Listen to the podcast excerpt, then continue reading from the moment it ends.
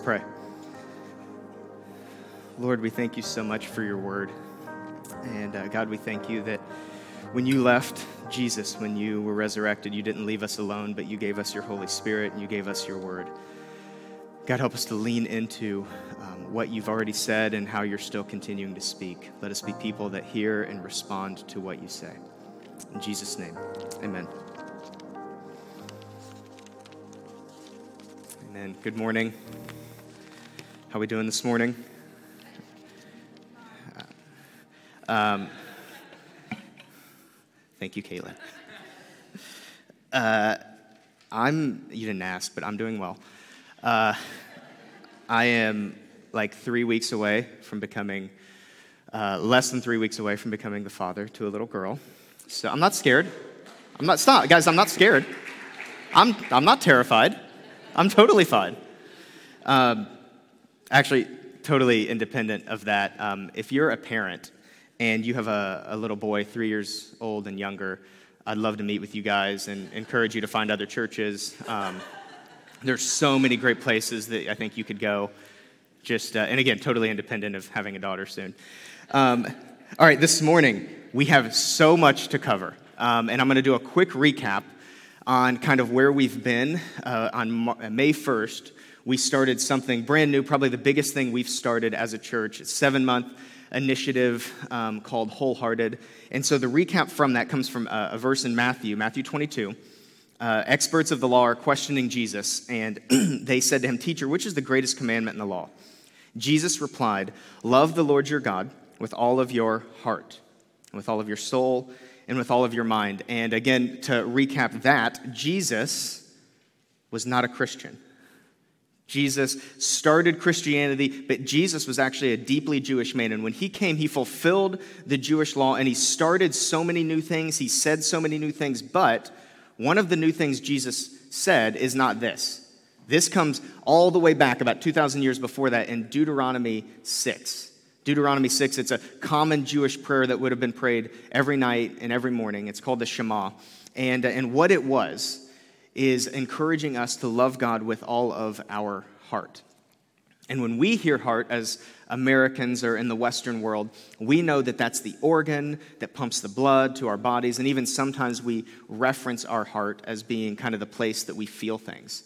And uh, that is how we interpret it. But remember, we have to dig into the mind of G- Jesus or the, the, the mind of Moses who penned the, the Shema, who penned, Love the Lord your God with all of your heart. And in a Jewish mind, and this is just recap, in a Jewish mind, your heart was the seat of your um, thoughts, of your emotions, of your body, your physical body, and of your choices. And so when we have said, you know, we want to be people that are wholehearted, we're not just talking about people with healthy emotions. It's that and it's so much more. We want to enter into the Jewish mindset. When Jesus said, Love the Lord your God with all of your heart, he's saying, I want you to love God with your mind, with your emotions, with your body, with your choices, with everything that you are. And so as we go after that, we just want to hit different areas of the heart. We specifically um, feel like our calling as a church here is um, that we would be a church that, and we need, in the, in the city of Cincinnati, we need good seeker friendly churches. And uh, I think we like have really good seeker friendly churches. We specifically feel called to help um, those of us that might have faith. And if you don't have faith, I think this is still a really good, safe place for you but maybe you've been hurt by the church or you grew up in church or you haven't been in a while. We want to see people, we want to go from one to two, or two to three, or discouraged to hopeful, or lukewarm to fiery. We want to be like the burning ones. We want to go from um, potentially a little bit in the middle to like all the way in for Jesus, milk to solid food, hearers to doers. We want to go from believers, people that theologically agree with a statement, to people that are actually following after Jesus. That's where we're going. And so if you're new here, like this is kind of what we're going after. How do we become wholehearted for Jesus? And, uh, and how do we give every aspect of who we are to Him? Because um, what we feel like the, the city of Cincinnati needs, because we're just one small part in a broader church in Cincinnati and a broader church throughout the rest of the world. But what we felt like Cincinnati needs is a few that are wholehearted we need to be a few, and all it takes is a few to change a city. What if a few of us, uh, what if this room just started to burn for Jesus like never before? What if we started to fall deeper and deeper in love with Him? What we feel like Cincinnati needs is a few that are wholehearted. And so that's going to look a few ways. Um, we're in the middle of just the very first kind of mini series. And every month we're going to be talking about a different topic. And we're starting right now with family. Uh, and there's going to be a slide that kind of says some of the questions or thoughts we're answering uh, over the next few months. But next month we're talking about practice, uh, health worldview, Jesus, who was Jesus, why is it worth falling in love with him, the church, and then multiply, because healthy Christians, healthy followers of Jesus multiply themselves. And the big question um, that, or maybe it's more of a dream, that uh, when I was on a silent retreat a couple months ago, I really felt like the Lord press on me, and, and I want to press on us, is like, what if? Just what if at the end of this year, you loved knew, and experienced Jesus more than you ever have. And, and it might help even just to close your eyes. Let's close our eyes and let's actually picture that because I know that I, I know Jesus, I love Jesus, and I experience him. And what's getting me out of bed in the morning is like, what if there is more? So I just want you to imagine at the end of this year, what if you could look back and say, man, I know Jesus more than I ever have? I love Jesus more than I ever have loved him and I'm experiencing more of his presence than I ever have before. And it's that dream that I'd love for us to dream together as a community. And we're starting with what I would say is um, the, the base, and you can open your eyes, unless you're sleeping. Just go ahead. I'll wake you up when relevance is here. Um, but it's that question that we're kind of starting at the base level of family. And when we say family, we both mean nuclear and non nuclear, or community or friendships, friends that feel like family. And so um, Michelle kicked us off last week answering one big question with so much Bible. Michelle, you killed it. That was amazing. So much Bible, such a good message. And she answered this question why? Why, if we're going to be going after Jesus wholehearted, why is community, why is family, why are friendships worth it? And, and that was last week. This week and next week, I'm going to be answering the question how? How do we make friends or how do we engage with a community? Specifically today, how do we make uh, our tight knit friends and how do we next week engage with a broader community or a church? And, uh, and this morning, we're leaning into all the experts. So much psychology, so much sociology, also, of course, some Bible. But we're leaning into the experts. Uh, I read a book by Jennie Allen this week, which was really good. Um, Robert Putnam wrote a book called Bowling Alone. Uh, Caitlin reads like a book a day, and she's been taking notes for me, which is super helpful. Robin Dunbar, evolutionary psychologist, has so much to say. Our very own Brandon McCauley studies community and friendships and sent me like three pages of notes, and I'm like, this is amazing. So we're leaning into all the experts, and of course, Jesus himself, asking this one question How do we make friends? How do we make friends? And why is it worth it to make friends? And the big idea this morning is it's hard to be wholehearted for Jesus when we have half hearted friendships. It's hard to be wholehearted for Jesus when we have half hearted friendships. So, about 30 years after Jesus was resurrected, Paul writes a letter to a new church in the city of Ephesus. It's called Ephesians. And we're going to kind of look at the beginning and end at this church and the ways that they were engaging with Jesus and the ways that they were following Jesus. So, Ephesians 1 15 to 16 says, For this reason, Ever since I heard about your faith in the Lord Jesus and your love for all God's people, I have not stopped giving thanks for you, remembering you in my prayers. And so, uh, 30 years, about 62 AD is when most scholars think this was written. About 30 years after Jesus is resurrected, there's a new church in the city of Ephesus, and Paul's saying, Man, you guys are killing it. Specifically, you're killing it on two important areas. One, you love and have faith in God. And two, you're loving God's people. Saying you guys are doing so well at engaging and being the church in that way. Now, we're going to come back to Ephesus in a little bit, but for about the next 10 minutes, we're going heavy sociology, again, pulling from more resources than usual. usual. Lots of people with PhDs, but first, I just want to start simple. Before we go super deep, I want to start simple with actually a, quote from uh, a member of our church. And, uh, and you've probably seen um, these two. They're like best friends. Uh, you, they're always together uh, in the family room. Uh, that's Zeke and Bo. In the family room, you can usually catch them playing tag, talking about dinosaurs, and so it's the thing friendships are made of. But um, Zeke Oliai said this about Bo DeLange, his best friend God made Bo to be my best friend, so we are on the same team. You didn't awe at that? Are you kidding me? Come on, guys. God made Bo to be my best friend, so we are on the same team. Yeah, I know. That's really sweet. God made Bo to be my best friend, so we are on the same team. And, uh, and again, theo- uh, Zeke's theology isn't perfect. He said some things that I just don't fully agree with, but there are some things that Zeke says that I'm like, man, that is spot on. And this is one of them. And I want to assert, if this is true, I also want to assert that God doesn't love Zeke more than he loves you or me. And so I'm going to I'm going to tweak what Zeke said and we're going to come back to this over and over again. God makes friends for us and we are on the same team. Also God's made you to be a good friend to someone else, and we are on the same team. You are on the same team. And if we're going after this on our own, and maybe I need to lean into a friend every now and then to just bring me a meal, but we're going after two different things, that's not the goal. Zeke says we're on the same team, and I'm going to believe him that we're going after something together, and God makes friends for us, and we are on the same team. So I want to jump from Zeke to Maslow, as one does.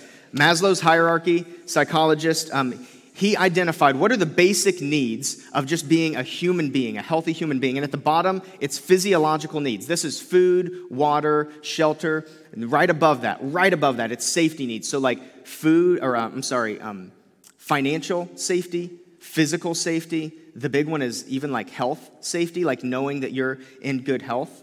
And so, the two basic things that he says, look, we've got to get this right is physiological and safety food, water, shelter and then some kind of safety around our health and around our bodies. And then right above that, look right above that. It's not esteem, it's not aesthetic, it's not a good job, it's, it's belonging. The third most important thing, after uh, hours and hours of study, that he identified is belonging. And he defines belonging in another place as this trust, acceptance, and friendship. Yet, three in five people, this is a post pandemic study, three in five people would identify themselves as lonely. And I don't think that's just like out there with them, the non Christians. That would be true in this room. We can look around. Three in five people would identify as lonely.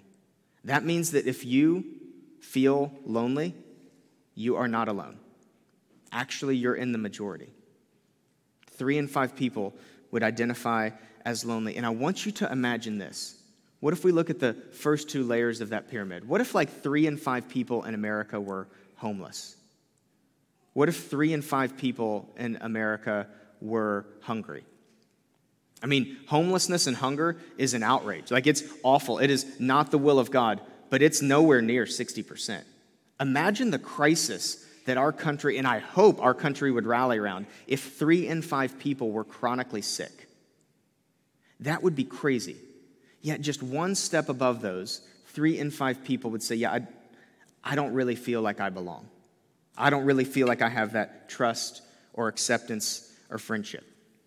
And a lot of anthropologists think that this has come over time from the Industrial Revolution, or really, they've identified four industrial revolutions. First, with the steam engine, it made travel more cheaply, which means now we can live in cities instead of self sustaining villages. And then mass production comes, and now we can start buying things more cheaply, which means um, I don't have to rely necessarily on you to make that, and I can trade with this. I can now just go buy it because of mass production. And then in the digital um, revolution, not only can we travel more cheaply, buy things more cheaply, but now we can have relationships more cheaply. And the revolution, the industrial revolution that has happened and is still happening now, that's not all bad. I mean, one of the things that has come from mass production, capitalism, anything that you want to like look at there is like, man, we've made a lot more food. Less people per capita are hungry than ever before because we have figured out how to maximize and find economies of scale. If you look at life expectancy, specifically of men, over the last 150 years, it has gone up because some of the backbreaking work that once had to be done by people now are done by machines. Guys, there are really good things that have come from the Industrial Revolution. And most anthropologists agree there is a darker underbelly. Specifically, there's been one goal throughout this whole revolution of time since 1765 Throughout this whole time, there has been one primary goal that the revolution has been leading towards, and it's independence. Independence is chief. It is the chief goal of kind of the ways that we're uh, maturing as a society and the ways that we're trying to find ourselves. If I could just not rely on you, that would be the ultimate goal of the way that I could make a better society. And again, so much as good has come, but also that doesn't feel so good. And it's still happening today. Independence is still very much the goal today. If you don't believe me, get enough of sociologists. Let's go to um, a psalmist. Beyonce says, The shoes on my feet, I bought them. The clothes I'm wearing, I bought them. That rock I'm rocking, I bought it. And here's what she says, and Matt, I depend on me. Uh, if you're a millennial, you actually learned how to spell the word, and I can't believe I'm about to say this in church, but you learned this, to spell the word independent from Lil Boosie and Lil Phat. I N D E P E N. Huh? Do you know what that means? You guys remember that? And if you're not, if you're below 25, over 40, I'm so sorry. Uh, let's go somewhere different. Let's go to Queen. Mr. Mercury himself says, God knows. He's now calling on the Almighty. God knows. I've got to make it on my own. So, baby, can't you see? I've got to break free. Cultural leaders all of the time have been saying this. And then we go to an actual um, psychologist uh, and philosopher, sorry, Friedrich Nietzsche, Nietzsche, says, It is the business it is the business of the very few to be independent. It is the privilege of the strong. And whoever attempts it proves that he is probably not only strong, but also daring beyond measure. Guys, Nietzsche, brilliant. So brilliant. But sometimes wrong. My college English professor would hate me for saying this, but Nietzsche was wrong. He was also the guy that penned God is Dead and eventually goes crazy. But guys, Nietzsche was wrong about independence. Beyonce was wrong Queen was wrong. And if you can believe it, Lil Boosie and Lil Phat, PH, were wrong. They were so wrong. Guys, they got this all wrong. Independence is not the goal. And if I'm looking at other thought leaders even before them, namely one Jewish carpenter who penned these words at the beginning of the most famous sermon of all time, he said, Blessed are the poor in spirit. That sounds different. The NLT translates it this way God blesses those who are poor and realize their need for him. And he's not talking about financial poverty there. Not only, he's talking about, man, what a blessing it is to be in need. Because when you are in need, the roots of humility can start to grow. Uh, the upside down kingdom delights, this is in our notes, and this is so true. The upside down kingdom, kingdom delights in weakness and dependence. It delights in weakness and dependence. In the kingdom that we live in, the kingdom of this world says rely on self, but the upside down kingdom the one that God runs, says, No, rely on me and lean into others. And so we want to do that better and better as a church. God makes friends for us, and we are on the same team.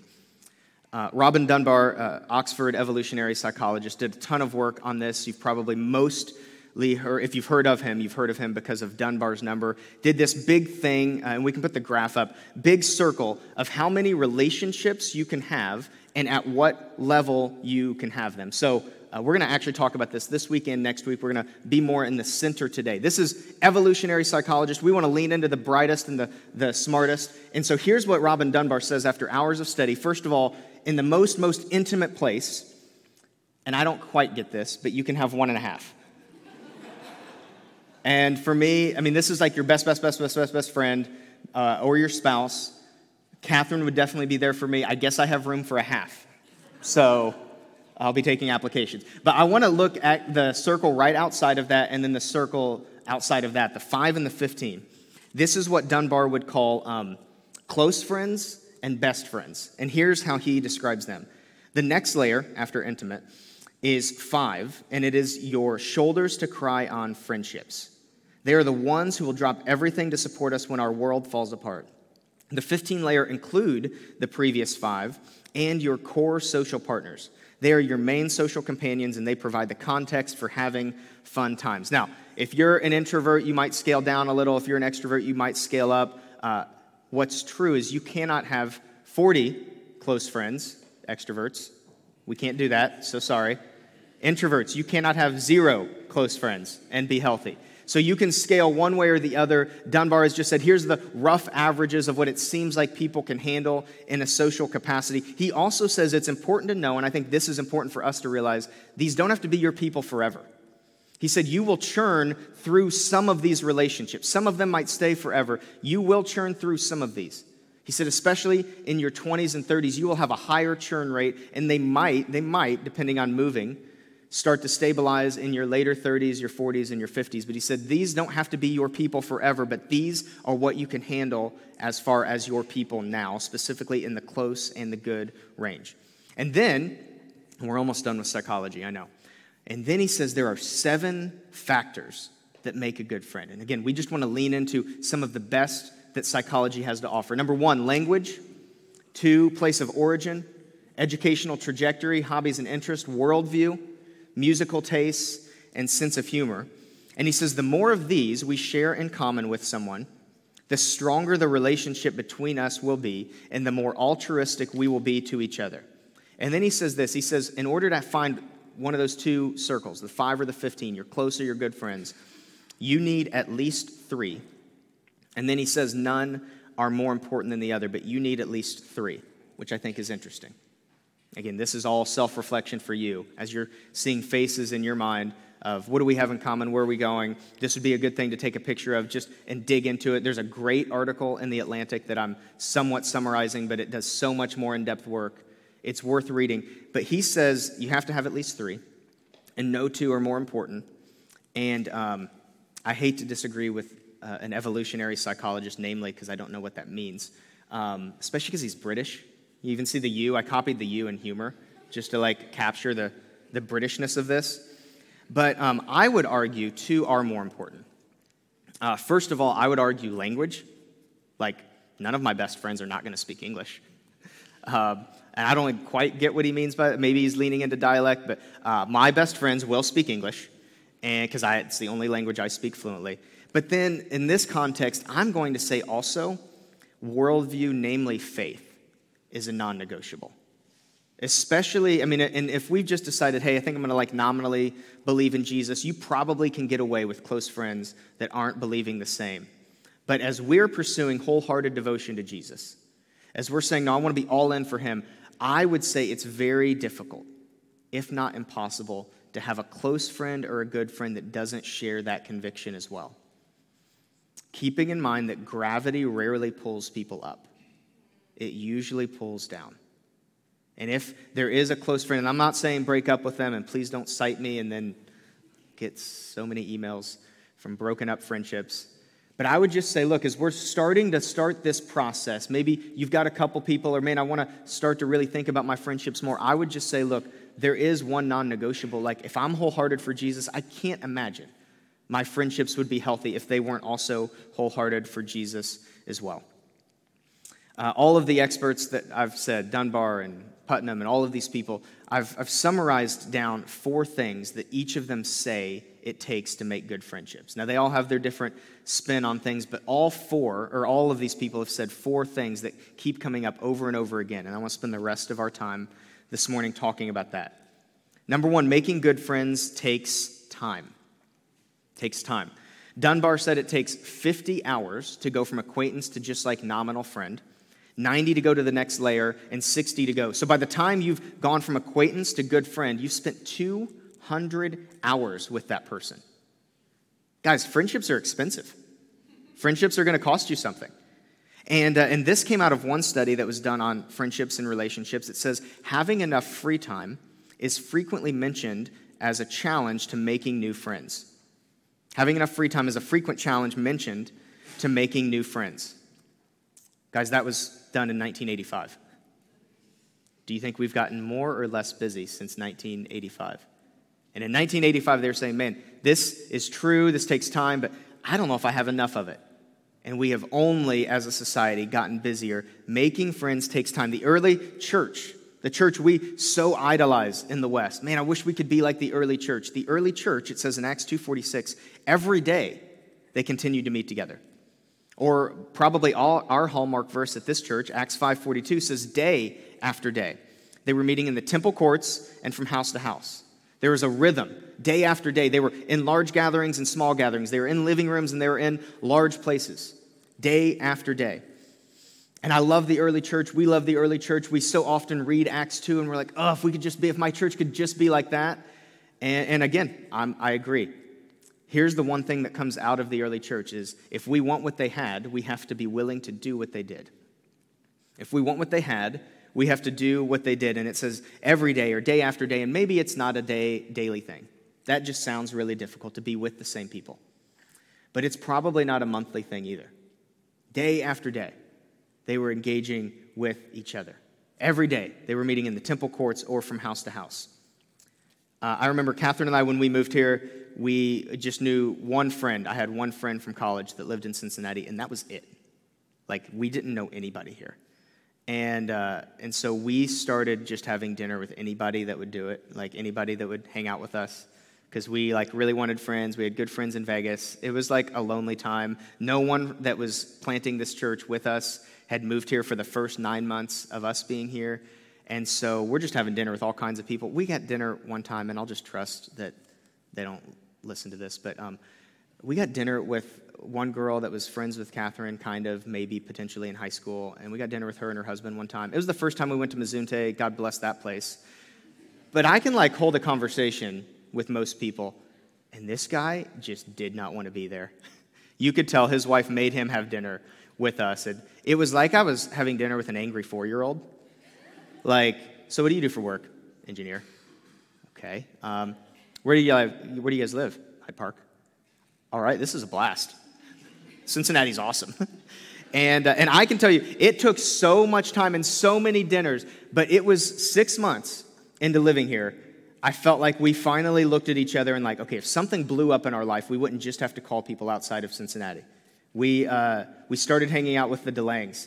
And it was about six months, and they might still be trying to figure out if they're friends with us. But uh, for us, it was six months with them of saying, okay, I think, I think we have friends here. Six months. And we hung out with them like month one or two that we moved here. But it takes time to make friends. And it's so worth it. It's so worth it to pursue that. So it takes time to make friends, it takes vulnerability to make friends. Three and a half years. How many vulnerable moments do you think that the disciples and the early apostles had with each other? And then they had to come back from those moments and receive each other back into community. Think about the time, guys. These are like teenagers, early 20 year old men. If you've been in a locker room, you know some of the things that are talked about in there. Like the time that James and John got their mom to come to Jesus and say, Hey, could you have my boys sit at your right and your left. Imagine, men, if you've been in a locker room, what would happen if mommy came and talked to coach? What kind of feedback would you get there? And yet, James and John were still received into community. What about the time Thomas didn't believe and he still gets to hang out with them? What a vulnerable moment. What about the time Peter denied three times Jesus was who he, or that he knew Jesus, and he still got to go fishing a month later with his friends? Guys, vulnerable, vulnerable moment after vulnerable moment the disciples had. And those are the people, those are the men and women that turn the world upside down. Jennie Allen puts it this way she says that we often put up walls to protect ourselves walls of shame, walls of protection, and walls of expectation. And guys, walls are great. It's not like they serve no use. If you want to be safe, put up a wall. If you want to be safe, be anonymous. But if you want to be healthy, we have to be known. If we want to be safe, be anonymous. If we want to be healthy, then we have to be known. Friendships take time, friendships take vulnerability, friendships take clarity. And if vulnerability is the hardest one of these, I'm going to say clarity is the most awkward. We've all witnessed relationships, dating relationships, or maybe dating relationships that didn't have the same expectation. I thought we were together. I guess that we were just friends. And it's awkward to witness those things. And out of those experiences that we've either been in or we've seen, it's like, oh my gosh, like most healthy relationships have some level of clarity. Most healthy relationships, and hear what I'm saying, have some level of exclusivity, actually. Um, in the words of our own Brandon McCauley, he says, Don't be afraid to define the relationship. So awkward, but so true. Don't be afraid to like bring some clarity to friendships. Jesus, spent all night one night praying. Big decision coming up. When was the last time you spent all night praying for something? This was like a major decision. Son of God didn't get any sleep because he was about to make a decision, praying. And in Luke 6:13 it says when morning came he called his disciples to him, and he chose 12 of them whom he designated apostles. This was the big decision that he had coming up. I've got to choose these people that are going to be exclusive and clear and intimate with me in my life. And Jesus, it's almost like Dunbar copy and pasted Jesus, but Jesus had 120, and then he sent out two by two 70 and then he had clarity uh, or a special intimacy with like 12. And then, even tighter than that, Peter, James, and John got uh, even more access to him. It's almost like Jesus was operating in this way. And, guys, exclusivity is like a tough word to even say. There are a million ways we can do this wrong, and only probably a few that we can do this right. But as a church, we really, really want to be good at friendship. And I think it's worth it for us to wade into the potential messiness to say, okay, friendship is worth it. Jesus was right when he put clear friendships around him. God makes friends for us, and we are on the same team. A couple examples of this uh, when we used to live in Vegas, we um, hung out with the same, uh, I think it was seven, or uh, sorry, eight people every Sunday night for about a year. And man, at times, like somebody asks you, What are you doing on Sunday night? It was a little weird to be like, Oh, yeah, we've got plans, like the same plans with the same people. But man, the, the like intimacy, the friendship that we experienced from some kind of regular, clear friendship was so, so good. It brought together so much life. These were the people that, like, when life was blowing up, we could turn to. Um, this is different. This isn't peer discipleship or peer friendship, but I love this. Uh, Blake Allsmith in our church said, he told me this months ago, but he said that he has um, is three people in his life that like they have exclusive authority over him. And like not just over him but like his friends his wife have their numbers. And like if he's doing something he reflexively submits to these three people. Now guys how well would it work if he reflexively submitted to everyone? Not super well. But there's a clarity and exclusivity of like no you three i trust you three you guys have the ability to speak into my life. I love that. That's so cool. But there does take that bit of an awkward conversation of like, hey, I need you to be this for me in my life. And again, a million ways to do this wrong, few ways to do this right. We just want to explore and wade gingerly into what's it look like to make really good friends, specifically close friends and good friends as Dunbar would define it. What's it look like to find our people? Um, so, this afternoon, I would love if you would um, even just take a moment because so much of this can be diagnosed through psychology, and then so much of this is actually just like, Lord, what am I supposed to do? We believe that the voice of the Lord is so prevalent still today, and we believe that God can speak to us. And so, spending some time this afternoon and saying, God, what's my next step in finding my people? Especially if you would identify as like, no, I don't think that that's completely true of me. I don't know if I have like my, exclu- not, not exclusive, but my intimate people like that I would go to. If you want to really deepen some friendship, ask the Lord this morning or this afternoon, Lord, what is my next step? Is it adequate time? Do I need to put more time into this? Increased vulnerability? Do I need to bring more clarity? Uh, but we, and I don't think any church should miss on this, but we are a church specifically that cannot miss on friendship doing what we want to do, specifically being a church that loves and embraces singleness. We want to be a church that champions not just getting married, but marriage might not be the next step in discipleship for so many of us. We cannot miss on friendship if we're going to be a church that does singleness and marriage together well. And guys, if you're married, you desperately need good friends for a healthy marriage. And if you're single, you desperately need good friends to do singleness well.